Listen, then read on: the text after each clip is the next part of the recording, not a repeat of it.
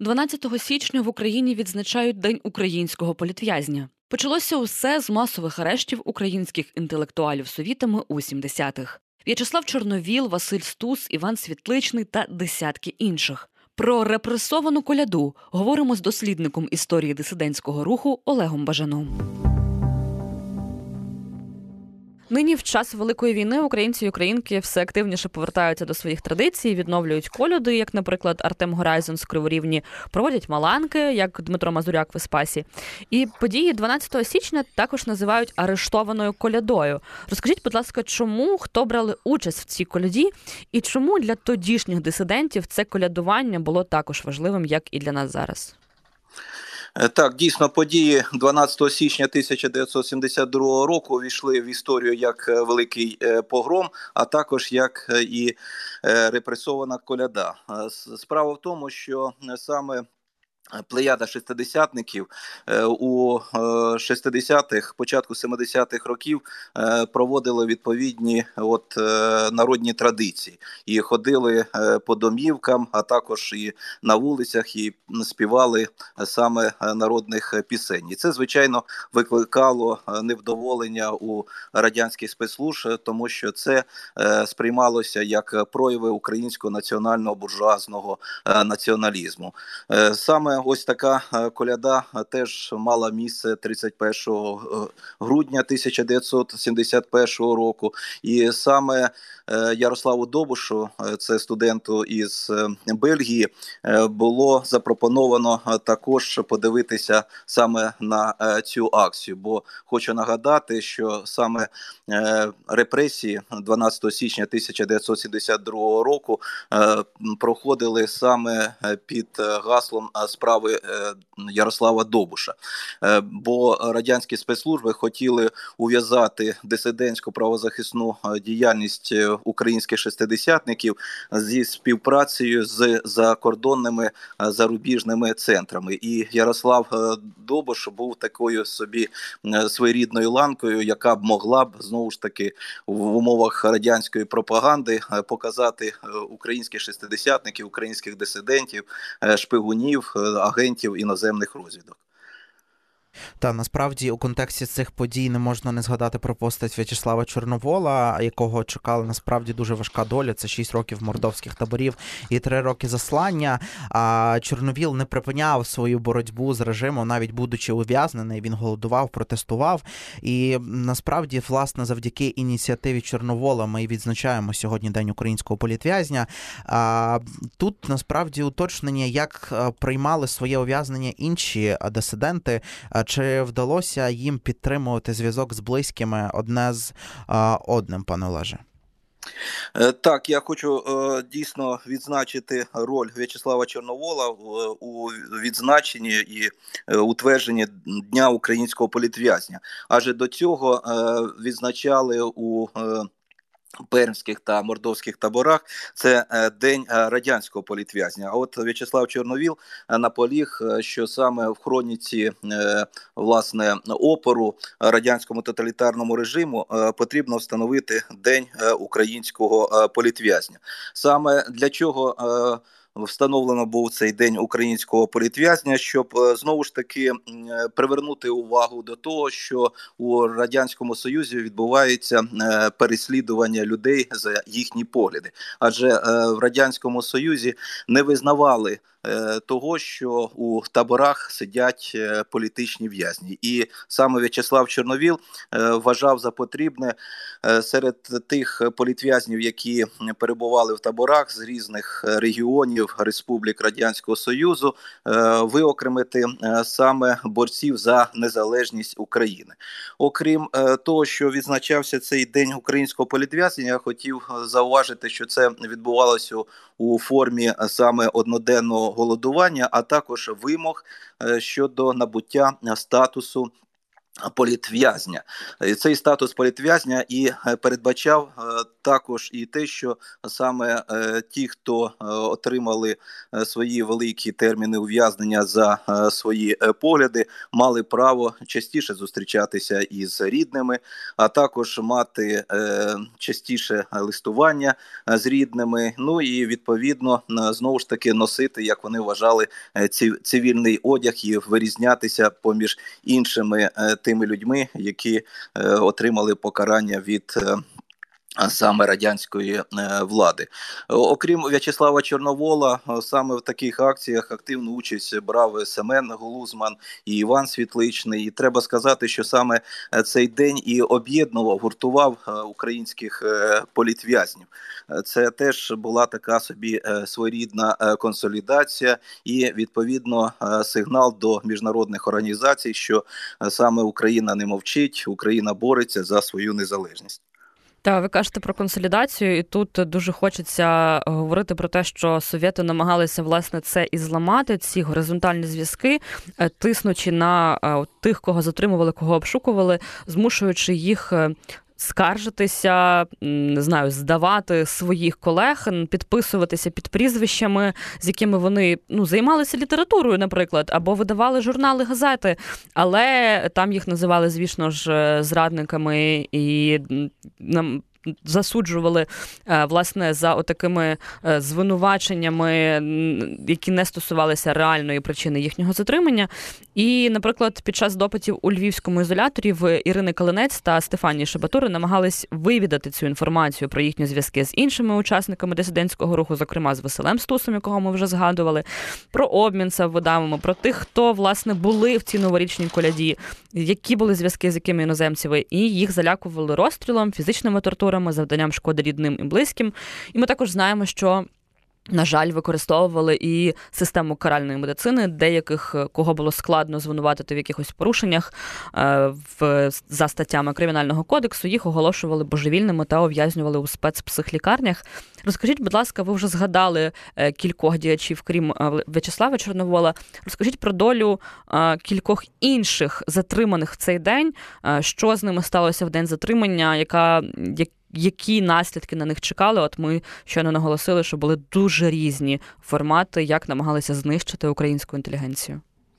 Е, я хочу зауважити, що саме 12 січня це був е, саме е, початок тої великої хвилі переслідування українських дисидентів. Вона почалася 12 січня, але продовжувалася певними такими хвилями впродовж всього 1972 і 1973 років. Скажімо, впродовж 1972 року за гратами опинилося близько 70 дисидентів. А загалом загалом е, варто зауважити, що впродовж 72-73 років е, за гратами опинилося це. Е, майже 200 200 осіб. Ви говорили про те, що дійсно, коли перебували саме представники українського відродження Ірина Стасів, Коленець, Іван Гелів, В'ячеслав Чорновіл, так окрім того, що вони хотіли, мається на увазі саме е, спецслужби, е, працівники КГБ е, вплинути на їхній моральний стан. Також треба зауважити, і це відзначається, відзеркалюється в документах.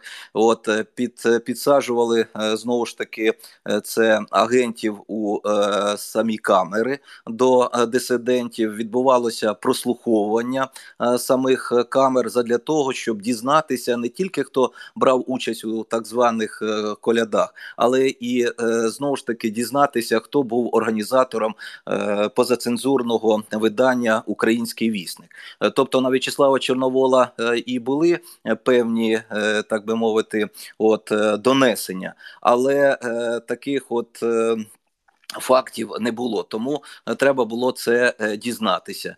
Е, звичайно, був і певний шантаж. От, наприклад, В'ячеслава Чорновола хотіли змусити, щоб він визнав, видав всю цю мережу поширення сам видаву, тому тиснули на його близьких, на сестру Валентину Чорновіл, на його дружину Атено Пашко. Тобто, знову ж таки закидали і погрожували, що якщо Чорновіл не буде співпрацювати працювати зі слідством, то його рідних теж кинуть до слідчих слідчого ізолятора. Так, я тут не можу не згадати історію е, Грицька Чубая е, і того, як власне ця репресивна каральна машина, змушуючи е, підписати такі списки е, зі своїми близькими, з, з з тими, з ким він працював, як поет, як письменник, як інтелектуал, як дисидент. Е, зрештою, так йому вдалося вдалося е, уникнути найстрашнішого, але потім, власне, Грицько Чубай е, не зміг жити з цим тягарем відповідальності за. Таке за те, що йому довелося власне це підписати, і тобто ми бачимо, що ця репресивна машина, яка почала Діяти тоді 12 січня, от от настільки масштабно е, мала свої наслідки через роки. Насправді, і якщо е, вам цікава наша шановна аудиторія, то є е, чудовий документальний фільм про Грицька Чубая, який допомагали робити його діти Соломія Чубай та Тарас Чубай. Та насправді ці всі факти свідчать про те, що радянська влада просто напряму хотіла знищити українську інтелігенцію. Тут не можу не згадати слова дослідниці дисидентського руху Людмила Алєксєєвої, що арешти виглядали як частина широкого, широко задуманого плану з викорінення самосвідомості українців. І тут, пане Олеже, хочу вас запитати, які паралелі ми можемо провести насправді з сьогоденням з тими діями, які проводить Росія зараз на тимчасово окупованих територіях та у Криму, зокрема щодо її риторики риторики, тому що вона оправдовує нібито свої оці дії щодо українців та кримських татар. І ця, ця риторика дуже схожа з тією, яка майже навіть ідентична, яка була у радянському союзі. Е, так, е, слід зауважити про те, що саме е, нинішня російська держава, путінський режим застосовує ті ж самі Е, репресивні методи, як і свій час е, радянський союз е, до дисидентів. Людей переслідують за їхні погляди, за те, що вони знову ж таки виражають свою позицію і зазначають, що вони є громадянами України. Ми знаємо дуже багато випадків, коли людей кидали в буцигарню тільки за те, що вона на своєму приватному подвір'ї в Криму вивішувала жовто-блакитний прапор. Е, тобто, знову ж таки, сам Путін, як лідер е, сучасної російської держави, він. Е, теж свій час робив кар'єру в КДБ, тому ці власне методи і по сьогодні використовуються для того, щоб впливати на суспільство. Адже оце переслідування інакодумців як в 70-х роках, так і саме під час е, широкомасштабного вторгнення е, на територію України це такий собі е, своєрідний засіб вплинути на суспільство, придушити їхні думки, їхні погляди, бо так найкраще управляти країною, так і звичайно залишатися довго придовго при владі. Так, ваша правда абсолютно. І наостанок таке більш просвітницько-медійне питання, що от умовно про Василя Стуса, про е, Івана Світличного, навіть ну і звісно ж про В'ячеслава Чорновола, хоча б трошки та чують і знають. Але ми бачимо, що, наприклад, е, якщо говорити саме про представників е, поетично-мистецького середовища, то дуже багато тих, хто були репресовані совєтами, е, їхні прізвища і імена не те, що широкому загалу невідомі, а вони мало відомі, мало звучать загалом, коли ми говоримо про е, цих людей, про ці часи, про е, ці репресії інтелектуалів. На вашу думку, за час вже незалежної України, наскільки достатньо уваги приділяється цим постатям? Чи важливо говорити більше, якщо важливо? Можливо, чому? І чи ви бачите відновлення інтересу вже от зараз з повномасштабною війною? Ну варто зауважити, що е, тема дисидентський рух в Україні е, представлена на сторінках е, шкільних підручників. Також з 1991 року в Україні діє державна програма під назвою Реабілітовані історією. Це в кожному регіоні випускаються відповідні томи, де зазначено списки репресованих радянською владою від часів її становлення і до розпаду радянського союзу. І одним із розділів цих багато цієї багатотомної серії книг є нариси про тих, хто постраждав від радянської системи, і саме там у цих книгах, що Е, вийшли в тому числі і до окупації Донецька і Луганська, так от і, і у Львівських томах, і в Київськ, і в Київській області є е, нариси про е, українських дисидентів. Тобто ця серія книг є в, у відкритому інтернеті. Можна дійсно про це читати. Відповідно, ми знаємо знову ж таки просвітницькі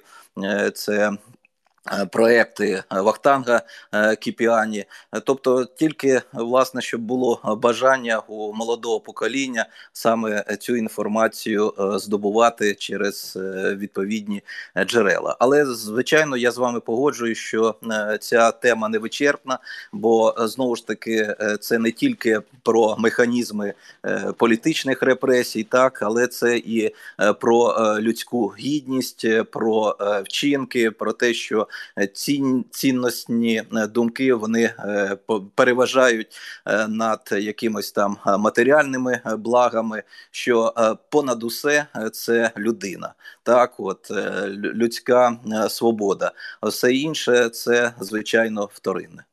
Так, і насправді цінності е, в цій історії, ці історичні події показують цінність нашої свободи і незламності українців. Пане Олеже, дуже дякуємо вам за цю розмову. З нами на зв'язку був дослідник історії дисидентського руху в УРСР, української діаспори, член правління національної спілки краєзнавців, науковий співробітник Національної академії наук України та кандидат історичних наук. Зокрема, говорили про день українського політв'язня, згадували події ще які відбувалися в радянському союзі, а також говорили про ось репресії, які Украї... Е, Росія продовжує е, чинити зараз на окупованих територіях та в Криму.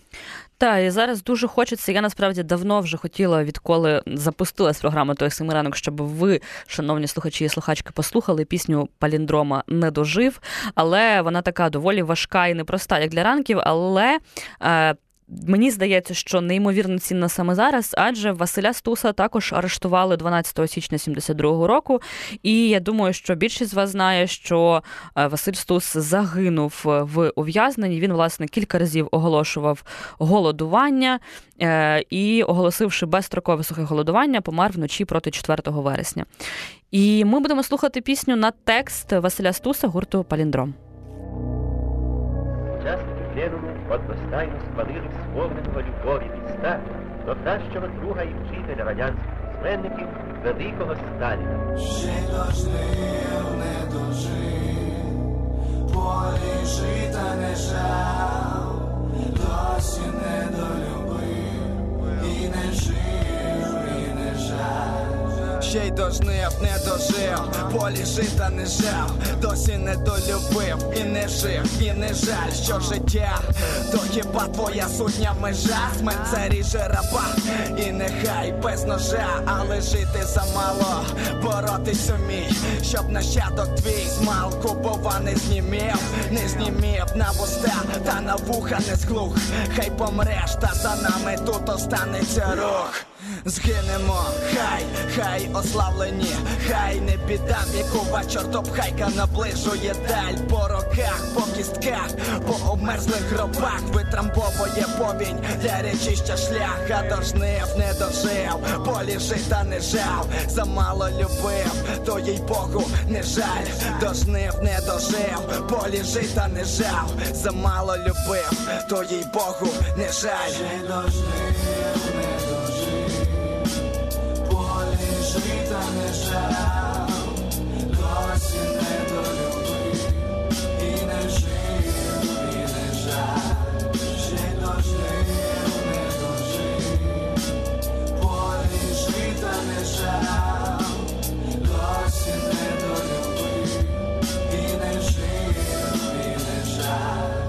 Ще й дожнив, не дожив, полі жита не жав досі не долюбив, і не жив, і не жаль, ще й дожнив, не дожив, полі жита не жав, досі не долюбив, і не жив, і не жаль.